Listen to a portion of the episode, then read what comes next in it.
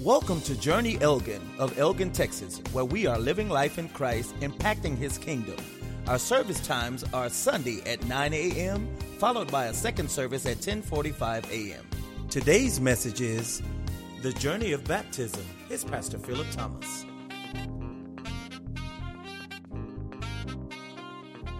Today is Family Worship Sunday, uh, so uh, so our uh, every we all worship together on the fifth Sunday of every month. Uh, but Wes is just going to share a little bit about what's going on and what they're doing on Sunday night. So, Wes, it's all yours. Good morning. It's great to see everyone. Great things are happening today. It's awesome. I'm glad to be with you this morning. So, uh, Philip and I thought it would be a good idea uh, for the family Sunday uh, to take, uh, you know, each fifth Sunday, take a small time out and just let everyone know what's going on back there because amazing things are happening every, each week, every day in their lives too. So uh, when we start, we started the Journey Summer Nights thinking it was going to be just for the summer, and it ended up being a huge hit. The kids uh, did a fruit of the spirit lesson, and it was awesome. We didn't expect the turnout it would be, the impact it would have on families. It was absolutely amazing. And so we're in that, you know, session of trying to uh, see how it would work all year long. So uh, the series we're doing right now uh, is called The Jesus Connection. So before I go any further, I like to have a little fun. So I'm going to do, I'm going to show three things and everyday things, everyday items you probably see, but something unique about it. Let's go ahead and show that first one. I bet you didn't know that the cap on a soda had more than just one purpose. Because I didn't. I never noticed it as a kid. I always liked putting the straw in the soda and watching the, the straw float back up. Apparently, Coke, Coke can designers know something I don't because mind blown. All right, the next one I like to call cook smarter, not harder. I know some cooks might know this one. I didn't. I was amazed. I was like, I thought that was for hanging it up. Absolutely amazing. Stuff I, I, see every day. Every day, never would have thought of that unless I Googled it. It was great. All right, final one. I know I'm going to get y'all. I can't be the only one who grew up with a mom, a mom where she gets in a new car or rent a car, and then first time she gets gas, she can't remember what side the gas tank's on. You do like that awkward turn. It tells us the answer's right there, right there all along. I hope I'm not the only one who didn't know that. I, I remember that awkward turn. Oh, what car am I driving today? And so the fun thing about those three items, they're everyday items. We're used to them. Mind blown. Well, the Jesus connection, we're doing the exact same thing, but with the Old Testament. We're taking a look at the stories we've heard hundreds of times, thousands of times, stories we grew up with, and we're looking for the, the Jesus connection, how Jesus' message applies to the stories of that time, and doing unique things to put the kids what it would be like in that setting, you know, that, that culture. And, of course, it shocked them when they realized that no cell phones back then. Who knew? Track phones? But it's a great experience because, you know, the Old Testament stories, they're not just great stories, and it's not just, you know, motivational stories. There's a message. Jesus' message is throughout the entire Bible. You can't you cannot have a New Testament without the Old Testament. And it's great to just go back and recognize. Just go back because you can see items a hundred times a day. You can see all the time, and some of y'all, that was brand new. We could hear those same stories and somehow find something different each time. So that's the ministry we're working on back there. And so far, the kids like it. We're having fun. The parents are having fun in here. It's, it's going great, and I can't wait to see where that goes a couple things, the future future uh, projects we're going to be doing. Um, Operation Christmas Child. We're going to get information sheets uh, next week and start thinking about that. Uh, we did it last year. It was awesome. Our goal was 20 boxes. We got it up to like 40 boxes. It was great. It was amazing. Packed the entire stage, two, bo- two shoe boxes high, full of just nothing but gifts, and they go all around the country. And that was just amazing to see a ministry that everyone could take part in. The collection ends in like the second or third week of November, and so we have plenty of time, and I think it'll be absolutely amazing. The next thing is called Jacob Strong, and all that is is a group photo. There's a little boy in West Texas who's struggling a medical battle. He's been in a wheelchair for a year and a half now, and all he wants, he's just he's so burnt of negativity. All he wants is just some motivation. So uh, in a couple weeks, we're gonna the kids are gonna make some posters. We're just gonna take a big group picture. If you would like to take part in that, just to show him some motivation, and I'm sure he would love it. Thank you guys. It's, it's a blessing. All right. Thank you very much, Wes. Uh, Wes just does a does a wonderful job with the kids, and and uh, there's there's always room for for extra uh, helpers. So if you'd like to help and take a week, um, there, there's definitely room for you. Um, but we certainly thank Wes for, for what he does uh, for our kids. That's uh, invaluable. And so we look forward to, to that ministry. We are going to, to be talking um, about baptism and, and, uh, and also about journey and, uh, and the journey of faith that, that you are on and, uh, and how God uh, kind of joins with us in, in our journeys. But I want to start off and, and talk a little bit about baptism, as that's what we're going to celebrate today. Um, there are all kinds of different ways that, that churches go about doing baptism, right? And, uh, and there's all kinds of different opinions and beliefs on how baptism is supposed to work or you're supposed to go about it. And for the, for the most part, all the people that have those different ideas and thoughts and philosophies are good, solid Christians who love God and who want to be faithful to what, what God uh, wants us to do. There's just different ways of going about it, right? And, uh, and you know, our, our church, obviously, we try to be very dogmatic and doctrinal on things. We're very, very tradition focused. So obviously, we will keep that as we talk about baptism right? But uh, we, we kind of approach it differently. We understand there's different ways to do it. And, and, but we, are, we do have a way that we try to go about approaching baptism. And, um, you know, so often we get uh, focused on um, talking about the when and the how of baptism, right? When should it be done and how should it be done?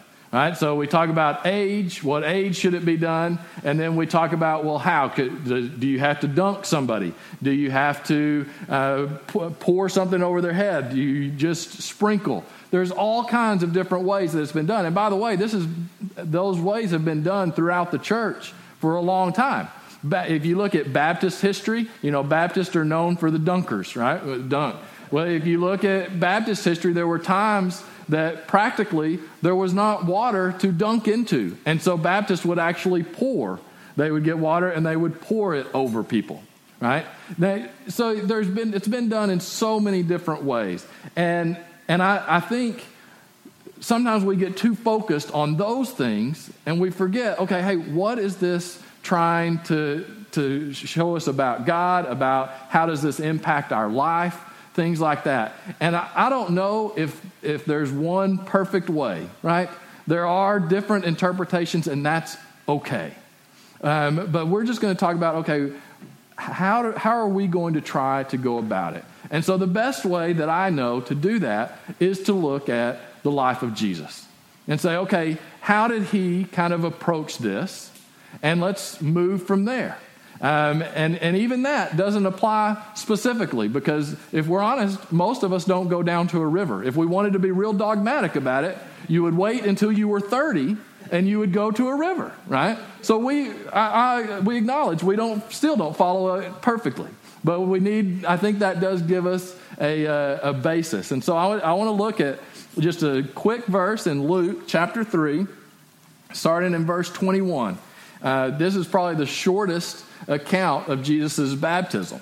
So, Luke chapter uh, 3, verse 21 uh, to the middle of 23. Right? I can put 23b. Have y'all, you know, whenever it's like that, you're like, what, where's the B? You know, actually, this is 23a, just the first part of the verse. So it says, when all the people were being baptized, Jesus was baptized too. And he was, as he was praying, heaven was opened and the Holy Spirit descended on him in bodily form like a dove. And a voice came from heaven You are my son, whom I love. With you I am well pleased. Now, Jesus himself was about 30 years old when he began his ministry. All right, we're just going to stop right there. Now, this is very short, concise. Okay, here's what happened. Right? We know that John the Baptist is the one that is baptizing people. I think it's really interesting that this starts off saying there are other people there getting baptized. Baptism isn't a distinctly Christian thing, right? Um, this was going on. So these people were Jewish. And, and they were being baptized. Why were they being baptized? Well, baptized, uh, being baptized was still a sign that you were, you were changing something in your life. You were changing direction. It, it wasn't the same thing. They, the, they were already Jewish. They were already God's people, right? They considered themselves God's people. So when they were being baptized by John the Baptist, that wasn't changing. They weren't being initiated into now, now you're Jewish. But no, it was a recognition of, okay, we're repenting. We are changing directions, right? Sometimes baptism was used strictly as a repentance for sin. Sometimes it was just as, okay, I'm changing the way I'm thinking now, or I'm joining this, this way of, of going about things. There's different things that were going on. Clearly, what John the Baptist, what his um, message was, was repent, for the kingdom of God is near. And that's what Jesus was saying too. So, so he's talking about that. He's saying, hey, we need to change. We need to realize God is doing something special right now. And, you know, the whole Old Testament is pointing and talking about how God is going to send the Messiah, and, and uh, the Messiah is coming, and he's here, and we need to prepare for it. Right? And so people are coming and they're repenting, they're, believe, they're choosing to believe that, which would have been a different way of thinking. Like they were choosing, okay, the Messiah is actually here. They were believing John. And so Jesus comes to be baptized. Well, so often the way that we uh, look at baptism is we strictly view it from a standpoint of repenting from sin right? That when you're baptized, you're, you're, you're acknowledging that you're sinful and that you need uh, Jesus to do something about it. That is part of it. But Jesus wouldn't be coming to be baptized because he needed to repent from sin. So there's got to be more to baptism than just acknowledging, hey, I'm a sinner. And, uh, and so whenever I look at that and, and I, I think about that, and, and, just imagine that picture for a second. Here's Jesus, the, the creator of, of the world, right, in bodily human form, entering into the river to be baptized. And, and no, everyone else is just kind of, oh, whatever, here's another guy. And John recognizes it. And can you imagine John saying, Are you kidding me? You want me to do this? And, uh, and Jesus like, yes. And so John says, all right, I'll, I'll, do it. And he does. And you have this wonderful picture. It's kind of debated, you know, depending on what account you read. We don't know if, if everyone saw the dove. We, we're not sure on, on exactly how all that worked, but clearly something miraculous happens here. And Jesus, it, is confirmed that it says, Jesus, uh, you are my son in whom I'm well pleased. So, I mean, this is a powerful moment right? The heavens are opened. It's, you know, it's just it's a really it's a powerful moment, and we see that. And and then what we see is the very next verse says Jesus was 30 years old and he began his public ministry. Our focus on baptism is more than just knowing that you need to be forgiven for your sin. It is that beginning and saying, okay, I'm not only, not only do I believe what God has done through Christ, but I'm going to live that out in my life. That my, my living with God, in a sense, is beginning. You know, and, and I, I think it is so important for us to, to think about it that way because a lot of times you know, we, we focus solely on the forgiveness of sin part, and the, which, which makes us focus on the salvation part. That's how we get to the place where we say, if you're not baptized, you're not saved, right? Because we only focus on that. And that leads to saying, well, if baptism is that important that we have to be baptized in order to be saved, how about let's just do it when they're babies, right? I, I understand the logic and the rationale here. right? It's kind of saying, hey, let's do this. And, and then we are claiming that uh, forgiveness uh, from sin. And, and, and I do understand that. But see, I think baptism is broader than that. See, because I believe that you're saved the moment that you say, I believe in Jesus and I believe that he died and rose again for me. Then everything is set. And I, I would go so far as to say if you never got baptized, that you would still be saved, right? But I think that it should be natural when you experience God that you desire to be baptized because that's an example that Christ set for us. And it's kind of, it is saying, hey, not only do I believe this, but I'm going to live it out. And that's a big difference. There's a lot of people who believe in God, but then do we actually live that out in our life? And in a sense, that's what we're saying we're going to try to do when we, when we get baptized. We know that it's not perfect. We know that we're going to fall short. But it is kind of that moment in our life that we can look back on and say, you know what? I wanted to make a change. I want to live my life in a different way. And I think when it boils down to it, that's one of the most important things about baptism is it's a reminder that hey god wants us to do more than just believe. He wants us to live that out. And in each one of the accounts what you see is from the moment that jesus is baptized his ministry goes into high gear. Does that mean that he wasn't living for god beforehand? Of course he was. But it became very intentional after the baptism and i think for us whenever we get baptized, that that needs to be something that we we think about and we say, you know what, this is me making the decision to move beyond belief into living it out. And and you know, and, and that's still the people will debate, well, how old should you be? When are you old enough to know? Okay, you know, we can get all bogged down into that. But I think it is so important that we recognize baptism is more than just a repentance from sin. It's a proclamation of here's how I'm going to start living my life. And the reason that's important is because our life is one big journey in faith. And it goes up and down and all around and has twists and turns. And we need to have that place that we can go, hey, th- this is where it started. And sometimes we need to go back to that starting point. You know, and I love having kind of this combination of a baptism celebration and celebrating our uh, uh, anniversary. Because baptism is not, and celebrating baptisms is not the reason we started Journey. Now, I have to be careful here because, but uh, our sole goal here at Journey is not just to get people to be baptized. Right? Now, that's great. We would love for people to be baptized.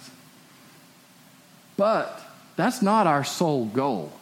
Our goal is kind of reflected in our name, is recognizing that our faith is a journey.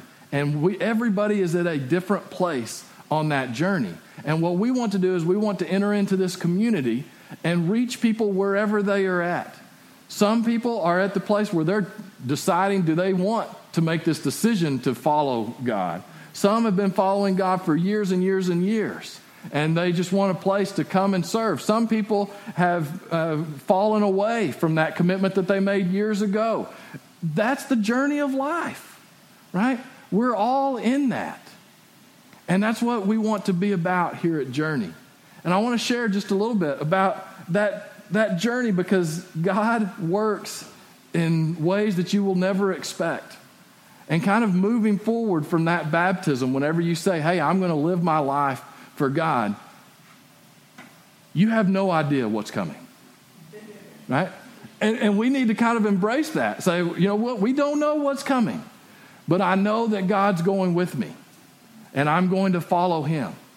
You know, I, I, I think about my, my baptism, and I, I grew up and, and going to a Methodist church and, uh, and I can remember uh, giving my life to Jesus. And, uh, and, and I was about four or five years old, really too young to really understand it, but I knew that God loved me. Uh, that was modeled for me. I was blessed to have a family and parents that modeled that for me from day one. And so there was no doubt in my mind that I believed that. And then whenever I got another, another year or two, I wanted to get baptized. Well, there at the Methodist Church, there's, there was no way to get baptized uh, the way that Jesus got baptized, right? And so, you know, there would be sprinkling. There's, again, I, okay, that's fine, no big deal. But we wanted to, to be baptized. Um, and so went to a swimming pool, Dan Glass, Glass's house. I remember it like it was yesterday, right? And I was little. And I remember getting baptized in that swimming pool. Did anything magical happen? No. No. I, I, probably, I just enjoyed being in this pool and family was there and, and stuff like that. But I did know it was an important thing. And as my journey continued, I recognized, hey, I know what that, what that means. That, that was a commitment that I made. I had no thought that I would ever actually be a pastor. None. Never in my mind did I think, oh, you know what, this is going to mean I'm going to be a pastor. And maybe because at that time the pastor still wore a robe whenever he preached. I was like, I'm not wearing that. You know? So, so, so I had no idea. I grew up, I was always faithful. I don't have a dramatic testimony, right? But My journey, I grew up, thankful, thankfully, I don't have a dramatic testimony. Thankfully for my, my parents and uh, and you know grew up and uh, got thought I was going to play sports in college. Ended up with a broken arm. wasn't able to do that in in college. All of a sudden, I get a call. Hey, do you want to be a part time youth pastor at your home church? Um, all right. You know, d- does it pay? Yeah, five hundred dollars a month. Sign me up. Right. And, and I didn't know. I was excited about doing it, but I was like, okay. Well, ended up doing that for like three years, part time, going through through college but I was working on getting my business degree. And I promise you, all through that, I had people asking me, Now, are you going to go into ministry? I was like, No. It's like, I mean, I'm just doing this for, for now. I, I loved it, I enjoyed it, but I was like, No, this isn't what I'm going to do. I'm getting a business degree. So I, I, graduate and I go and get a, get a job up in Lubbock in just a state of the art field uh, in telecommunications, selling pagers. yeah, yeah. And, and at that time, people still bought pagers. And it wasn't that long ago, which is really kind of weird about that. But, uh, but you realize, okay, this may not, may not work. So then I got a job. I was in sales with Sysco Foods. And I was, you're explaining what a pager is. Oh my gosh, that's right. There's a whole generation that doesn't even know. My girls don't even know what a pager is. A, a pager was the cool ones, they, they had them that they were really small. And you would call the pager and you would just leave your number on it. And then it would beep, and you just saw 378, and then you knew to call that person. And how, how, oh my gosh, that's ridiculous. Now, we were selling pagers where you could actually, on the computer, you could actually write out. It was kind of the first, te- yeah, state of the art. Yeah. Isn't that funny? You have to explain that. I didn't even, oh my gosh. And I'm glad I got out of that business. Ministry pays better than the pager business. So, but so so here here I go. I'm selling food. I'm trying to sell restaurants that my tomato is better than the other guy's tomato, even though mine is ten cents more. That's a tough sell. But, uh, you know, doing that, it, it, should have been a job that I really enjoyed. It was getting out, there was a lot of potential in it. Um, I had moved up in the company a little bit, and, and, uh, but something was missing. I, we, Molly and I were married by this time, and I was like, yeah, you know, something's missing. Maybe, maybe it's time to get back into to ministry. Maybe that's something we need to, to do. We were wanting to get back closer to Abilene, to be closer to Molly's mom, and all of a sudden, get a phone call um, they're looking for a full time youth pastor position at First Presbyterian Church in San Angelo, Texas. And so all of a sudden, I'm a, a full time youth pastor, was there for three years in San Angelo at First Presbyterian Church, right? It was a great experience, enjoyed it, um, but knew, okay, I don't want to be a youth pastor my whole life. And so the only thing I knew is like, okay, what do you do to get into ministry? The only thing that I knew is, well, you go to seminary Right? My whole experience is with your main denominations and your main way of doing. So I go to seminary. I start having to learn how to write papers. I remember my first day, they, I'd been out of school for five years. And uh, first day they said, okay, your papers will need to be in the Turabian style of, of documenting and stuff like that. I was like, the Turabian style of what? You know, and I had to figure out what that was. I still don't really know. But, uh, it, it, and they give you a book. Here's your paper has to follow this format, and it's like this thick. okay, whatever. And, and, and so I start that, and, uh, and then realize, okay, you know what? I can't, at 25, six years old, I can't just be a student. And so started looking for ministry jobs. Ended up being able to get a pastor job in Cisco, Texas. Perfect job, perfect um, uh, job during, during seminary. So finished seminary and was there for a little over three years. And, uh, and so then you, are kind of in this mode, right? In this church mode. Okay, you're, you go to this ch- uh, church that helps you through seminary. Well, then you naturally go to another, another place. And so we found ourselves and we were being called to First Baptist Church in Sweetwater, Texas. We ended up being there for five years. It was during this time that I really started wondering, and, and God has been leading us down this path, and we're just kind of following and not knowing. So now I've been at a Methodist church, a Presbyterian church, and now a Baptist church. And, uh, and it was, I was like, is this, is this really where it is going to be? Right? Do you just stay and then look and kind of move up to the next one? That's what most denominations do, and that's, that's okay. But it's like, is, is there a different way that we should be trying to reach the world around us? And I had a friend who uh, planted a church. I'd hardly ever even heard of church planting, right? What that really meant. And, uh, and he asked us to come with him. And, uh, and of course, uh, Molly was like, uh, no. And, and I was like, no, which was very wise because at the time that would have not been a good decision. But it got us thinking about that, thinking about, wait, maybe is that what God is calling us to do? I would have never in a million years said before, probably before two years before we came to Elgin, I would have never have said we would have ever planted a church or that I would have even thought about planting a church, right? And so all of a sudden, things kind of go crazy, and it was it was a difficult time there at the end with Sweetwater at the at First Baptist Church, and it just confirmed, no, this is what God is wanting us to do. And so we took this step, and and we We'd never even heard of Elgin. I've lived in Texas my whole life, never even heard the name, right? And we just start, you know, looking, and, and we had some, some real reasons why we were looking in certain areas, but we just felt, okay, this is where God wants us to go. It was a very difficult decision. Our whole family is back in West Texas, and God, you're telling us to go to Elgin. I know it's not across the world, but I promise you, the difference between West Texas and Austin is a little bit different. All right? Just a little different. And so it's like, is this really what you're wanting us to do? And so we come and we, we get, get things started, and, and we don't know what we're doing, but we just start. And I can remember four years ago having our first service over at the Fleming Center. And uh, you're supposed to, in church planning, you're supposed to be really diligent about counting everybody. We're still supposed to be doing that. We don't do a very good job. Um, but uh, so I can remember counting, we had like 43 people at our first service.